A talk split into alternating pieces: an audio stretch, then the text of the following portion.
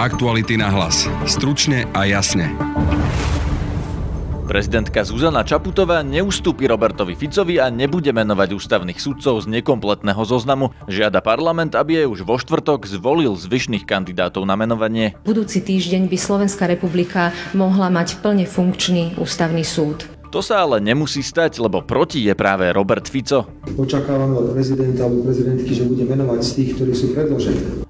Koalícia aj Smer SD však nie sú jednotní. Budete počuť Andreja Danka aj Petra Pellegriniho. Ja budem voliť a budem k tomu nabádať 6 ústavných sudcov. Tú ságu voľby ústavných sudcov treba čo najskôr ukončiť. Rozprávali sme sa aj s ústavným právnikom Marianom Gibom, ktorý potvrdil, že to môže skončiť aj prehlbením ústavnej krízy. To by mohlo znamenať, že napríklad Štefan Harabin bude čakať na rozhodnutie o svojej volebnej sťažnosti na ústavný súd, napríklad aj rok. Druhou témou dnešného podcastu je koniec Veroniky Remišovej v Oľano. Pre mňa je dôležité, akým spôsobom sa robí politika, bez urážok, bez osočovania, konzistentne, s jasnými riešeniami, ktoré sa nemenia každú chvíľu. A aj reakcia Igora Matoviča, ktorý si myslí, že Remišová a ďalší štyria odchádzajúci poslanci skončia u konkurenčnej strany. Mňa mrzí naozaj to, že signály z druhej strany o tom, že poďme spolupracovať a zároveň jedným dýchom dodávať, že najradšej by sme ti ten klub rozbili. Počúvate podcast Aktuality na hlas, moje meno je Peter Hanák. Robert Fico včera prezidentke Zuzane Čaputovej odkázal, že nebudú zvolení noví kandidáti na ústavný súd, kým prezidentka nevymenuje sudcov z nekompletného zoznamu, ktorý zostal po Andrejovi Kiskovi. Tak ako má parlament povinnosť naplniť e, alebo zvoliť plný počet kandidátov, očakávame od prezidenta alebo prezidentky, že bude menovať z tých, ktorí sú predložení. My dnes máme momentálne 7 sudcov ústavného súdu a potrebujeme ešte 6. Na týchto šiestich treba by bolo zvoliť ďalších 12 eh, kandidátov. Ale ak by sme zvolili teraz 12 kandidátov v parlamente, tak ten počet je podstatne väčší, ako pôvodne mal byť, teda 18. Opakujem to, komplikovaná matematika. Ak nevymenuje prezidentka z tých kandidátov, ktorých Národná rada zvolila, polovicu, tak nám hrozí reálne riziko, že kandidáti, ktorí nebudú vymenovaní, podajú diskriminačné žaloby, ako to bolo aj v minulosti, a narušia celý priebeh e, voľby sudcov ústavného súdu. Musí prezidentka vymenovať ďalších troch z tých kandidátov, ktorí tam má. Pokiaľ to neurobí, nemáme žiadny dôvod. Znovu, ja to hovorím za stranu Smer, sociálna demokracia, ale taká dohoda bola dnes na koaličnej rade. Dúfam, že bude dodržaná. Nemáme dôvod voliť, pokiaľ si prezident nesplní svoj povinnosť. Prezidentka Zuzana Čaputová na to dnes reagovala pri oficiálnom prijatí predsedu parlamentu. Zhodli sme sa na tom, že najlepšie bude, ak už na tejto schôdzi dôjde k voľbe zvyšných kandidátov, ktoré, ktorí ešte chýbajú. Veľmi oceňujem postoj, ktorý doposiaľ prebieha, to znamená prebehlo vypočutie kandidátov vo štvrtok je v programe schôdze plánovaná voľba. E, moje stanovisko sa nemení, tak ako som ho deklarovala, či už počas kampane alebo e, pred inauguráciou. E, jediné, čo musím dodržiavať a dodržiavať budem, je ústava, na ktorú som pred troma dňami prisahala, čo znamená, že vtedy, keď, je vymenovaný, teda keď sú vymenovaní všetci kandidáti na post sudcov ústavného súdu, pristúpim k menovaciemu aktu.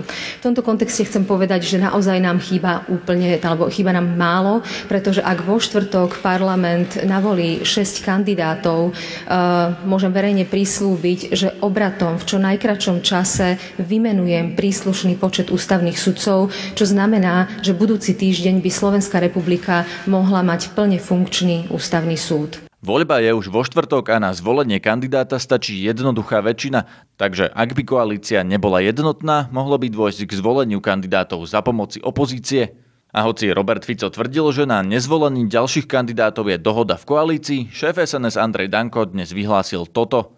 Nahlas vyhlasujem, že ja budem voliť a budem k tomu nabádať 6 ústavných sudcov, pretože si myslím, že je najvyšší čas týchto sudcov dovoliť. Samozrejme, že rešpektujem názory koaličných partnerov, ktoré nemusia byť také isté ako moje, ale ako predseda Národnej rady Chcem, aby tento proces bol uzavretý a definitívne vyriešený. Jednotný pritom nie je ani smer. Premiér Peter Pellegrini presadzuje, aby poslanci kandidátov na ústavný súd zvolili. Ak sa pozriem na to, ako prebieha voľba kandidátov na sudcov ústavného súdu, tak to už naozaj pre mňa a na môj vkus trvá veľmi dlho a je z toho nekonečný príbeh. Kandidáti pomaly už štvrtýkrát tí istí absolvujú vypočúvanie pred výborom Národnej rady a ja si nemyslím, že toto nejakým spôsobom môže pomôcť tejto krajine. Ja si myslím, že tú ságu voľby ústavných sudcov treba čo najskôr ukončiť. Treba plne sfunkčniť ústavný súd, tak ako sa to patrí a tak ako to v zmysle ústavy má byť, pretože my všetci sme zodpovední za to, aby sme zabezpečili riadny chod všetkých orgánov tohto štátu a ústavný súd je extrémne dôležitý. Na druhej strane musím povedať, a prosím, nech to neznie ako alibizmus, ale áno, ja rešpektujem delbu moci a toto má dnes v rukách parlament, Národná rada, a parlament mne veľmi rád vytýka niekedy, keď komentujem konanie poslancov Národnej rady, pretože majú pocit, že to môže fungovať len opačne, nakoľko vláda zodpovedá parlamentu.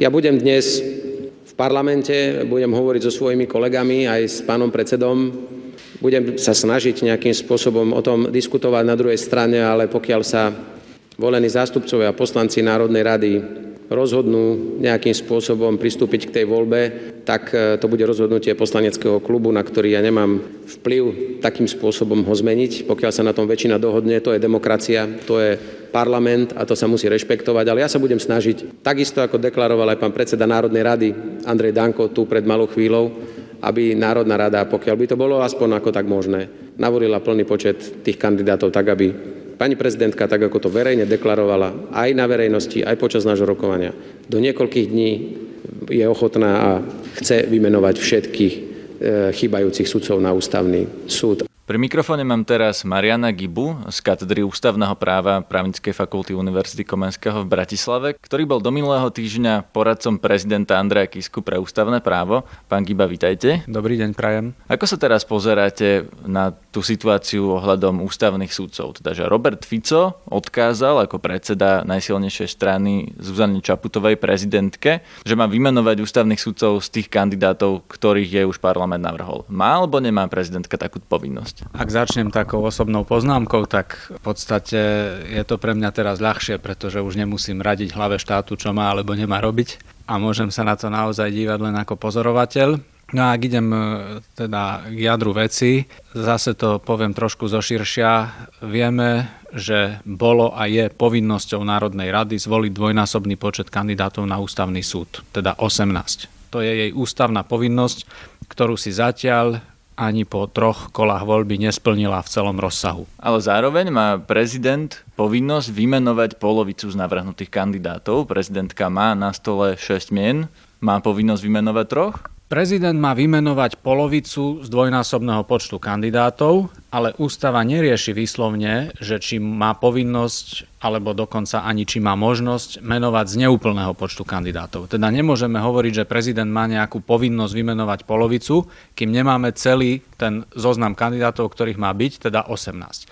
Od momentu, keď by ich bolo 18, tak môžeme sa držať názoru, ktorý sa snažil aj presadiť ústavný súd, aj keď to urobil trochu takým zvláštnym spôsobom, ale povedal, že prezident má povinnosť vymenovať polovicu ale z plného počtu. A kým ten počet nie je plný, tak môžeme riešiť otázku, či vôbec môže prezident menovať, ale nemyslím si, že je možné pristúpiť k takému názoru a výkladu, ústava to nehovorí explicitne a aj implicitne to z nej ťažko vyvodím, že z nesplnenej povinnosti Národnej rady teraz vyplýva povinnosť prezidenta menovať. Lebo keby to tak bolo, že prezident vždy, keď dostane nejaký počet kandidátov, má vymenovať polovicu, tak potom čo by sme robili, keby mu dali troch? To je prvá otázka, lebo mohlo by sa stať, že by vzýšiel z voľby nepárny počet. Môžeme špekulovať, či je náhoda, že tie skupinky sú vždy párne, ktoré zatiaľ prezidentovi Národná rada dávkuje a hlavne keby vždy mal vymenovať polovicu, tak potom by sa praktickou cestou dalo urobiť to, že vždy mu budú dávať po dvoch a on vždy vymenuje jedného. No toto predsa nie je e, to, čo ústava má na mysli, keď hovorí, že má vybrať z dvojnásobného počtu. Keď je raz tam 9 miest, ktoré sa uvoľnili naraz, tak má mať 18 rôznych mien a ideálne by bolo, keby mohol naraz vymenovať tých deviatich, ale keďže Národná rada si tú povinnosť nesplnila v celom rozsahu, tak prezident Kiska urobil minimalistické opatrenie, že vymenoval troch, teda najmenší možný počet, ktorý ale umožnil aspoň technicky sfunkčniť plénum ústavného súdu a ustanoviť dva funkčné senáty ale aj sám povedal, že viacej nebude menovať, až kým nebude plný počet. Ja nevidím v ústave povinnosť prezidenta vymenovať z neúplného počtu.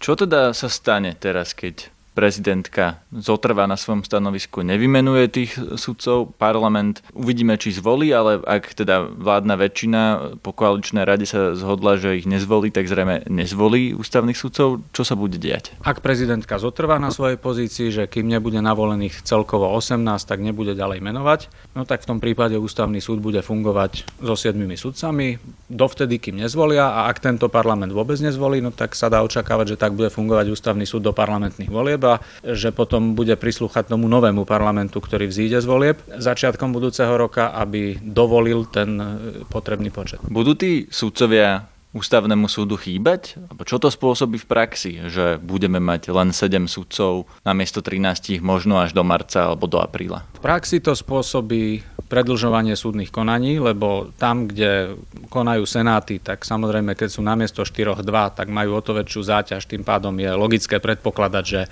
tie konania budú trvať dlhšie, čiže je tam potom v hre právo na spravodlivý proces, ktorý, ktoré zahrňa aj to, že sa má rozhodnúť v primeraných lehotách. Teda pokiaľ ide o individuálne sťažnosti, ktoré riešia senáty, môže sa to predlžovať. Môže sa to predlžovať neprimerane teoreticky až za hranicu únosnosti. V takom prípade by mohla byť v hre aj zodpovednosť Slovenska pred Európskym súdom pre ľudské práva. A pokiaľ ide o veci, ktoré spadajú do pôsobnosti pléna, tak faktom je, že 7 sudcov teoreticky stačí na prijatie rozhodnutia, ale keď sa povedzme má vysloviť rozpor zákona zákona s ústavou, tak je nutné, aby sa našlo z tých 13 7, ktorí povedia, že je v rozpore s ústavou, až vtedy platí, že je v rozpore. A keď sa nájde 6 a jeden povie, že má iný názor, tak v tom prípade návrh sa zamieta z procesných dôvodov, lebo ľahšie nájdete 7 sudcov z 13 ako 7 zo 7. Čiže na hlase jedného sudcu teoreticky môžu z procesných dôvodov končiť aj také veci, ktoré by plénum malo rozhodnúť ideálne tak, že vysloví meritorný záver. Čo napríklad ten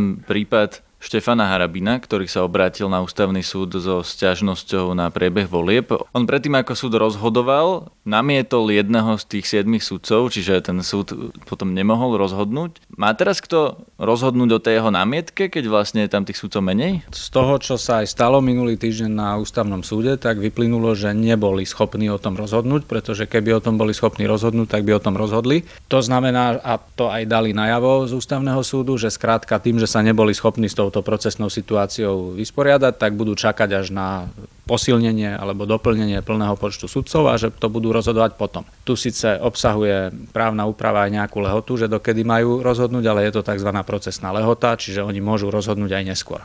Takže aj Štefan Harabin bude čakať na rozhodnutie o volebnej stiažnosti zrejme až do budúceho roka? Môže sa to stať. Od Igora Matoviča odchádza Veronika Remišová a ďalší štyria poslanci Sonia Gaborčáková, Jozef Lukáč, Anna Verešová a Elena Červeňáková. Kam idú ešte neprezradili, iba to, že už nebudú kandidovať za hnutie Olano, vysvetľuje Veronika Remišová. Rozhodla som sa, že nebudem kandidovať na kandidátke Olano. Nie som členom hnutia, ľudia mi dali mandát na toto volebné obdobie. Napriek tomu som Olano veľmi veľa obetovala, ale pre mňa je dôležité, akým spôsobom sa robí politika. To znamená politika bez urážok, bez osočovania, konzistentne, s jasnými riešeniami, ktoré sa nemenia každú chvíľu, s úctou v pravde. A druhá vec, ktorá je pre mňa veľmi dôležitá, je, aby sa politika robila s ľuďmi v regiónoch. Ľudia v regiónoch najlepšie vedia, čo ich trápi a najlepšie vedia, ako tieto problémy riešiť. A títo ľudia by mali mať možnosť podielať sa na činnosti hnutia, spolu rozhodovať o hnutí, za ktoré bojujú. Ja ďakujem všetkým kolegom za profesionálnu spoluprácu. Ďakujem Igorovi Matovičovi za to, že mi umožnil objaviť službu politika a držím palce všetkým, ktorí to so Slovenskom myslia dobre. Poznáte ma všetci, viete, že pracujem korektne a profesionálne. To znamená, keď som jednu cestu s niekým začala, tak túto cestu chcem aj korektne ukončiť. A to dnes robím. Korektne ju ukončiť s kolegami, s ktorými sme prežili mnoho inšpiratívnych, ale aj ťažkých chvíľ. A preto sa k budúcnosti dnes vyjadrovať nebudem. Igor Matovič mal dnes až dve tlačovky. Jednu so Zlaticou Kušnírovou, s ktorou pozval na obed opozičné strany PS Spolu, SAS, KDH, Za ľudí a SMK, aby sa dohodli na prioritách ich programov pred voľbami. Na druhej tlačovke potom reagoval priamo na odchod Veroniky Remišovej. Tu je krátky zostrih z tejto tlačovky Igora Matoviča. Dozvedeli sme sa to v podstate pár minút predtým, ako odišla tlačová správa do médií.